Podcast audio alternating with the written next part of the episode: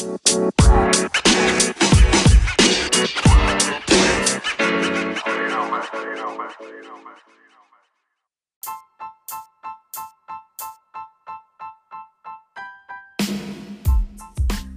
und herzlich willkommen, Freunde des Arbeitsrechts, zu meinem Podcast Einfach Recht. Antworten auf Fragen rund ums Arbeitsrecht. Schön, dass du dabei bist. Mein Name ist Sandro Wulff. Ich bin Rechtsanwalt und Fachanwalt für Arbeitsrecht. Gestalten ist besser als streiten. So lautet mein Motto. Dazu ist es wichtig, die Rechtslage und die Gestaltungsmöglichkeiten zu kennen. Dem trägt dieser Podcast Rechnung. Ja, in der heutigen Folge geht es mal nicht um aktuelle Urteile. Ich hatte mir zwar ein schönes Urteil rausgesucht des EuGH zur Frage, ob die Bereitschaftszeit Arbeitszeit ist, aber das nehme ich mir für eine der nächsten Folgen vor. Die heutige Folge dient mal einem ganz anderen Thema.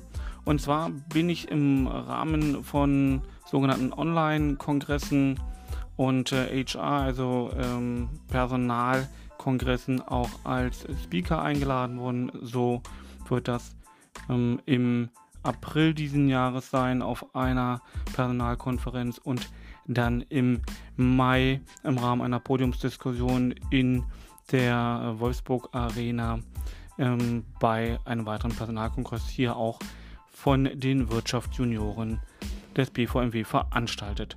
Und im Rahmen dieser Vorträge und auch der Diskussion, die ich dazu führe, bin ich sehr häufig gefragt worden, was prägt die heutige Zeit im Arbeitsverhältnis und auch insbesondere in der Frage der Zusammenarbeit zwischen der Führungsebene und den Mitarbeitern beziehungsweise zwischen den Mitarbeitern als solches ja, habe ich gedacht, Mensch, okay, aktuelle Entwicklung ist ja auch immer ein Thema, was auch in diesem Podcast besprochen werden soll. Und deswegen widme ich diese Folge dem Thema der Resilienz und wieso die Resilienz heute so wichtig ist und was man dabei im Arbeitsrecht beachten sollte. Ich habe es im Intro bereits angesprochen. Thema heute ist die Resilienz. Ja, was ist Resilienz? Wenn man es einfach übersetzen möchte, dann ist es die psychische Widerstandskraft. Und jetzt fragt man sich, ja, was hat jetzt die psychische Widerstandskraft denn im Arbeitsverhältnis zu suchen? Und die spielt gerade in der heutigen Zeit eine erhebliche Rolle. Denn sie spielt immer damit rein, wo wir zum Beispiel bei Erkrankungen von Mitarbeitern das sogenannte BEM-Verfahren, also das betriebliche Eingliederungsmanagement betreiben müssen, im Rahmen des Gesundheitsmanagements, was damit verbunden ist, und auch im Rahmen der Gefährdungsbeurteilung, die vom Arbeitgeber nach den Arbeitsschutzvorschriften zu machen ist. Und diese Themen habe ich in anderen Podcast-Folgen schon mal angerissen, nur dieses spezielle Thema Resilienz als solches noch nicht herausgegriffen, weil ähm, diese Resilienz etwas ist, was unsere Gesellschaft im Allgemeinen prägt. Und wer über eine solch hohe Resilienz verfügt, der tut sich gerade im Umgang mit Problemen, mit Herausforderungen ähm, etwas leichter oder erheblich leichter als einer, der eben diese Resilienz nicht hat. Und ähm, jetzt wirst du dich fragen, ja, wenn du von Resilienz noch nichts gehört hast, wie erkenne ich denn, ob jemand Resil diese, diese Eigenschaft, diese Resilienz, eine hohe Resilienz, ein hohes Maß an Resilienz hat. Und ich sage dazu immer so schön, ähm, manchmal sind da Personen in deinem Umfeld oder vielleicht bist du es auch selber, der wie ein Fels in der Brandung steht, der, wenn Krisen anstehen, der diese meistert, der auf Niederlagen ähm, in der Form reagiert, dass er sie verarbeitet und nicht lange verharrt und erstarrt, der wieder aufsteht, der im Ergebnis also eine gewisse Anpassungsfähigkeit aufweist ähm, und auf Veränderungen positiv reagiert. Und solche Personen, die haben ein hohes Maß an Resilienz. Und in der heutigen anspruchsvollen Zeit der wirtschaftlichen Herausforderungen auch für Unternehmen, nicht nur in der Führung der Mitarbeiter, sondern insgesamt, weil auch eine große Pleitewelle bevorsteht, Ende des Jahres 2021, spätestens 2022 und damit einhergehend auch einige Mitarbeiter ihre Arbeitsplätze verlieren, wenn denn nicht ich rechtzeitig auf diese Situation reagiere, spielt diese Eigenschaft der Resilienz eine wichtige Rolle, gerade für die Führungspersönlichkeiten. Ja, und äh, was ist so ein Nebeneffekt der Resilienz? Das ist, dass man eine gewisse Gelassenheit hat. Und ja, diese Gelassenheit, die bekommt man auch mit der Lebenserfahrung, aber insbesondere, wenn man ein bestimmtes Selbstbewusstsein, einen bestimmten Selbstwert hat. Und ja, bei dem Thema Selbstwert sind wir eigentlich auch schon bei einem von zehn Punkten, die ich als, als Merkmal, aber auch als Besonderheit der Resilienz ausführen möchte. Denn es ist mir ganz wichtig, Resilienz ist ja nichts, was man hat oder nicht hat, sondern Resilienz ist etwas, was man sich antrainieren kann. Und der eine kommt eben aufgrund von Erfahrungen im Elternhaus oder auch Erziehung im Elternhaus mit etwas mehr Resilienz ähm, ins Leben oder startet dann im Leben und der andere, der muss damit erst später bekannt, ja, Bekanntschaft machen, kann man wohl so sagen. Und zumindest kann er sie trainieren, weil, ähm, lass uns da mal reingehen, zehn Punkte für die Resilienz. Das erste ist, stärke dein Selbstbewusstsein.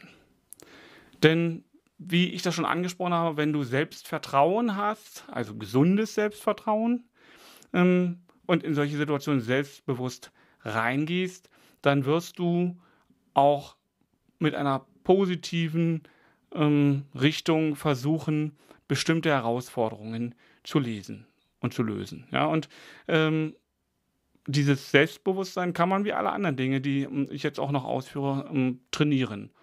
Und was damit verbunden ist, das ist dann auch zugleich der Punkt 2, wenn ich sage, verlasse ruhig mal deine Komfortzone. Hm, wenn du also dein Selbstbewusstsein trainiert hast oder ein gutes Selbstbewusstsein hast, dann fällt dir das natürlich leicht, mal aus dieser sogenannten Komfortzone herauszutreten. Also da, wo alles im Gleichklang ist, wo die Routine ist, wo du weißt, wie es läuft und wo du keine großen Herausforderungen annehmen musst.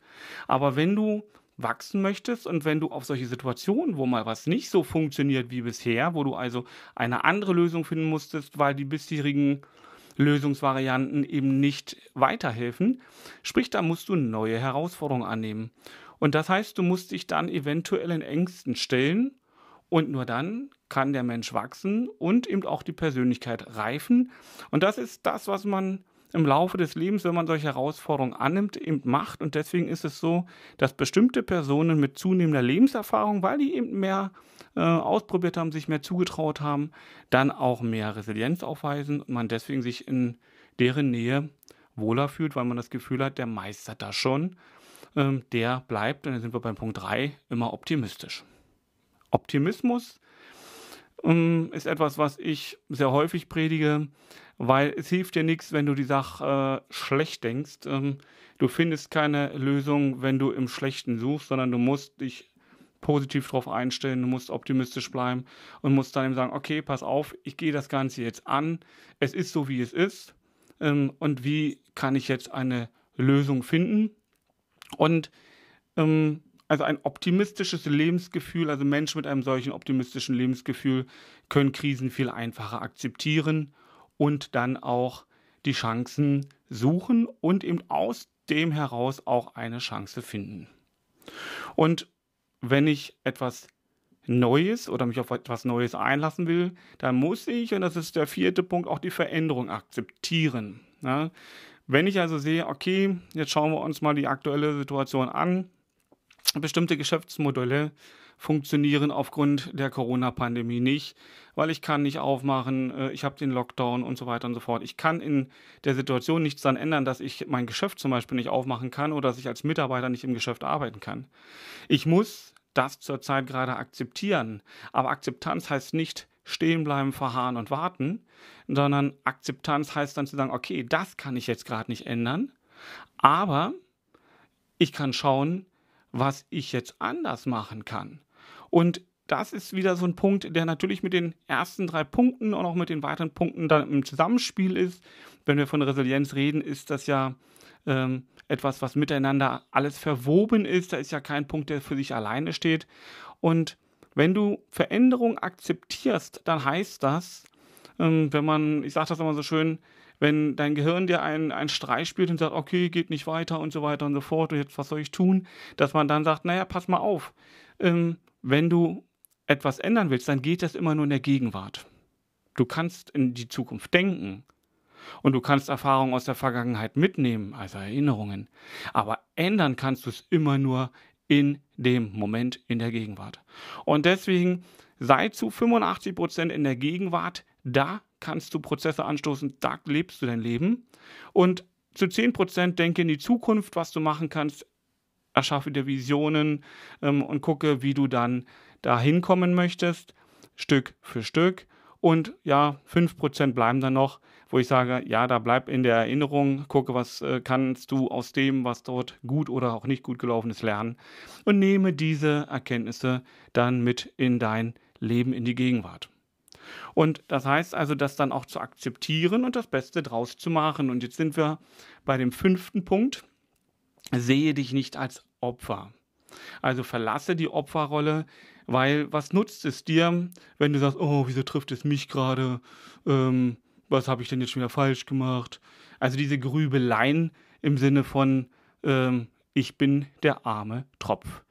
Ähm, vielmehr ist es so, du musst, wenn es so ist, wie es ist, eben gucken, ähm, kann ich da was ändern, muss ich es akzeptieren und dann musst du die Verantwortung übernehmen und eben auch ganz klar und deutlich sagen, okay, lass mich schauen, äh, wo habe ich Fehler gemacht, beziehungsweise welchen Weg könnte ich jetzt gehen. Und nur alleine, weil ich vielleicht auch mal in einem Projekt mit, mit einem Vorschlag mit bestimmten Dingen gescheitert bin, heißt das doch noch lange nicht, dass ich aufgebe. Und schaut dir solche, solche Leute wie Steve Jobs an, der von Apple gekündigt worden ist, weil man ihm gesagt hat, er ist für das Unternehmen nicht mehr gut. Und erst als er wiedergekommen ist, hat er es zu diesem Milliarden, Billionen Unternehmen gemacht, was wir heute haben. Oder Lawrence Finks, ähm, heute laut Focus der mächtigste Mann der Wall Street, ähm, der stampfte sein Unternehmen aus dem Boden, als er gerade nichts mehr hatte äh, und man ihm auch nichts mehr zugetraut hat. Also all die Leute haben eben nicht aufgegeben, sondern haben an sich geglaubt und haben gesagt, okay, ich marschiere nach vorne. Und wenn man nach vorne marschieren möchte, dann braucht man den sechsten Punkt, man muss zielstrebig sein.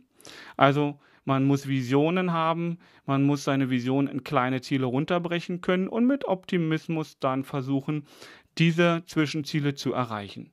So, und auch hier muss man dann natürlich flexibel bleiben, weil wenn denn ein, ein Weg, ein, ein Prozess, den ich mir vorgedacht habe, wenn der mal nicht funktioniert, dann muss ich schauen, wie ich vielleicht anders zu meinem Zwischenziel komme. Auch hier heißt es dann nicht aufgeben und sich äh, nicht grämen, sondern sagen, raus aus der Opferrolle, zielstrebig an das glauben, was du erreichen möchtest. Und das, das zählt sowohl für den Unternehmer als auch für den Mitarbeiter, der im Unternehmen etwas erreichen will. Ja, und damit du in diesen Situationen dann auch nach vorne gehen kannst, brauchst du, das ist bei mir der Punkt 7, die Selbstkontrolle. Und die gilt es wie die anderen Dinge zu trainieren, denn äh, Selbstkontrolle ist ja etwas, wo du zielstrebig auf deinem Weg etwas suchst, wie du letztendlich dein Ziel erreichen kannst und wie du Hindernisse überwinden kannst. Und ähm, das heißt, dass du dann gerade an der Stelle sagst, okay, manches sind Prozesse, die kann ich trainieren, da muss ich sagen, ich muss einfach da durch, ich muss einfach öfter das probieren. Das mag für den, der im Verkauf ist, äh, die Prozesse zu lernen, wie telefoniere ich, wie kann ich den Kunden überzeugen? Ähm, und ähm, wie kann ich bestimmte Routinen, die an der Stelle wichtig sind, trainieren und dann weiß ich auch, wie ich dann an der einen oder anderen Stelle darauf reagiere. Denn wenn wir uns Spitzensportler angucken, die haben und sind nicht Meister in ihrem Sport und sind erfolgreich, weil sie das nur einmal gemacht haben, sondern weil sie bestimmte Abläufe trainiert haben und die sind dann zu Routinen. Das heißt, auch ein Marathonläufer denkt nicht darüber nach, wie er läuft, ähm, sondern der geht mit seinem Spirit nach vorne. Punkt 8 bei mir die Work-Life-Balance. Äh, ich mag das Wort nur bedingt, weil es suggeriert, ähm, Work-Life-Balance, die zu optimieren ist, sie suggeriert, dass man immer trennen muss zwischen Arbeit und Leben. Und letztendlich ist das alles Lebenszeit. Das heißt also auch unsere sogenannte Arbeitszeit ist doch Teil des Lebens und es ist doch wichtig, dass ich das miteinander in Einklang bringe, dass ich jetzt nicht immer sage, ach, ich muss die Arbeitszeit rumkriegen, danach kann ich leben. Ähm, dann verschenke ich, finde ich, einen Teil meines Lebens und deswegen, wenn ich das trenne, dann habe ich auch ein, irgendwann ein, ein gesundheitliches Problem.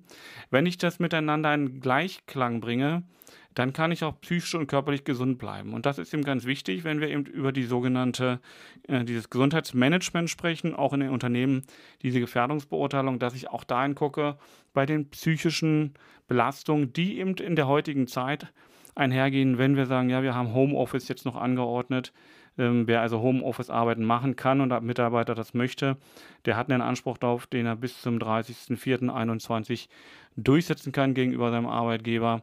Und wenn man zu Hause ist, dann heißt das nicht, dass es leichter ist. Ähm, denn jetzt habe ich ja die Arbeit, die ich vorher so schön getrennt habe im Office, die habe ich jetzt zu Hause und jetzt vermischt sich das. Und insofern heißt das also, was ist Work-Life-Balance?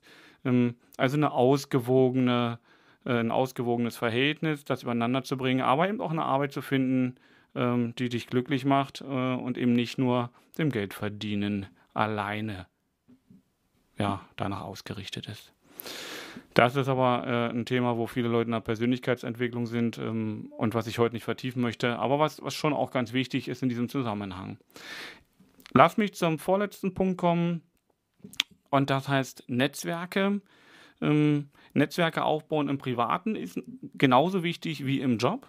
Im Privatleben gibt es dir den Rückhalt, wenn du mit deinen Freunden, mit der Familie ähm, bestimmte Probleme erörtern kannst, aber eben auch positive Sachen feierst. Äh, wenn du ähm, da einfach jemanden hast, wo du weißt, du kannst dich drauf verlassen. Und das Gleiche gilt auch im Job. Ja? Es gibt immer Dinge, die man das erste Mal macht. Und hier ist es wichtig, dann Leute zu kennen, mit denen ich Kontakt aufnehmen kann und sage, Mensch, pass mal auf, hast du jemanden, der mir da weiterhelfen kann oder hast du das vielleicht selber schon gemacht? Und deswegen Netzwerke ist das, was die Zukunft darstellt.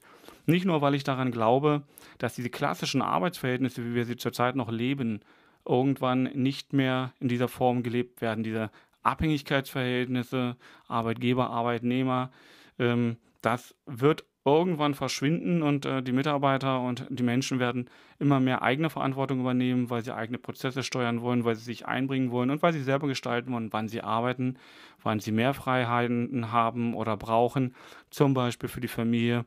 Es gibt immer unterschiedliche Lebensabschnitte. Für den jungen Menschen, der gerade was aufbauen möchte und noch keine Familie, keine Kinder hat, ist das anders als für den, der schulpflichtige Kinder hat und jetzt mehr da sein möchte. Und das lässt sich, äh, wenn man die Arbeitsverhältnisse etwas freier lebt, dann auch anders gestalten. Und das wird dann in Netzwerken erfolgen. Und deswegen äh, bin ich da jemand, der immer wieder darauf hinweist und sagt, Netzwerke sind so eine Art sozialer Rückhalt. Ähm, und der hilft, das hilft dir in in guten Zeiten, wo du vielleicht keine Hilfe im Sinne von äh, fang mich auf brauchst, sondern wo du einfach auch jemanden hast, mit dem du feiern kannst. Ähm, und es hilft dir in beruflichen Krisen, ähm, um dann an der Stelle vielleicht eine Lösung zu finden, die du in diesem Moment nicht siehst. Der letzte Punkt ist für mich die emotionale Intelligenz. Und diese emotionale Intelligenz, ähm, ja, das ist ja etwas, äh, wo ich zuhören kann, wo ich den mir gegenüber, den Mitmenschen mit seinen Emotionen verstehen kann, wo ich darauf eingehen kann. Und das ist etwas, was zunehmend, finde ich, auch schon früher trainiert werden muss und es sollte auch in der Schule ein Thema sein. Denn diese emotionale Intelligenz ist ja etwas, was wir brauchen, um unsere Gefühlswelt aktiv zu regulieren. Das heißt, wir sind da im Austausch, wir sind da in der Kommunikation und es gibt ja die verbale und die nonverbale Kommunikation. Und damit ich auch den Gegenüber einschätzen kann, wie meine Worte dort wirken, ob ich vielleicht nochmal korrigieren sollte, weil ich jemanden verletzt habe oder ob ich ihn mit und mitnehmen kann und begeistern kann. Das alles sind, ist ja Gegenstand der emotionalen Intelligenz und das ist ein Schlüssel für die Entwicklung und letztendlich auch ein, ja, ein gefragter Soft-Kill oder Soft Skills, sagen wir mal so schön dazu. Hm. Wenn also für bestimmte Positionen Mitarbeiter gesucht werden, die dann auch die gut bezahlten Jobs besetzen sollen, dann sind diese Soft Skills, insbesondere diese emotionale Intelligenz, sind das äh, Dinge, die ganz, ganz wichtig sind. Und gerade bei der emotionalen Intelligenz wird, wenn man Führungsverantwortung übernehmen will, genau hingeguckt, ist die ausgeprägt oder ist sie nicht so ausgeprägt? Und das kann auch darüber entscheiden, ob du den Job bekommst oder nicht bekommst. Ja, das sind schon diese zehn Punkte zur Resilienz. Ähm, denk mal drüber nach prüf mal selber an diesen zehn Punkten, wo stehst du. Und ähm, ja, wenn du mehr darüber wissen willst, dann ja, hör dir den Abspann an. Da sage ich dann nochmal kurz was dazu.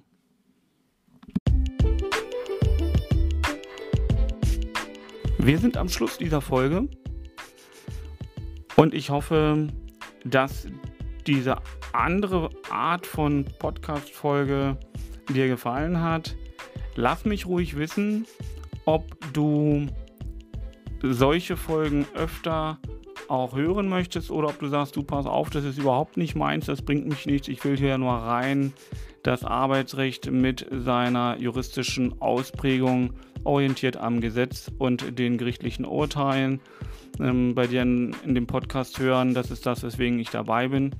Ähm, wenn du aber sagst, nee, pass auf, das ist durchaus ja auch Teil äh, von äh, arbeitsrechtlichen Zusammenspielen, von dem Vertrag, von dem äh, Miteinander zwischen den Parteien des Arbeitsverhältnisses, dann würde ich mich freuen, wenn du mir deine Meinung dazu gibst und ähm, du erreichst mich unter den, in den Shownotes, also den Notizen zu diesem Podcast und dort niedergeschriebenen Links. Ähm, du kannst dort mir entweder per Mail schreiben oder schreib mir gerne auch die Anmerkung direkt zur Podcast-Folge, wenn du das äh, bei dir mit einem Kommentar auf deiner Podcast-Plattform vermerken kannst. Ich sage schon mal Danke dafür. Ähm, damit hilfst du anderen Menschen und mir nicht nur, dass diese Podcast-Folge geteilt wird ähm, und ich auch mehr in die Sichtbarkeit komme. Nein, du hilfst äh, dir und mir, weil ich danach auch gerne schauen kann, wie ich die weiteren Themen in den nächsten Podcast-Folgen aufbaue. Wir hören uns nächste Woche. Abonniere dazu diesen Podcast und du bekommst automatisch die nächste Folge ausgeliefert, wenn es dann wieder heißt, herzlich willkommen zu meinem Podcast Einfach Recht. Antworten auf Fragen rund ums Arbeitsrecht. Bis dahin, dein Sandro Wulff, Fachanwalt und Experte in den Fragen rund ums Arbeitsrecht.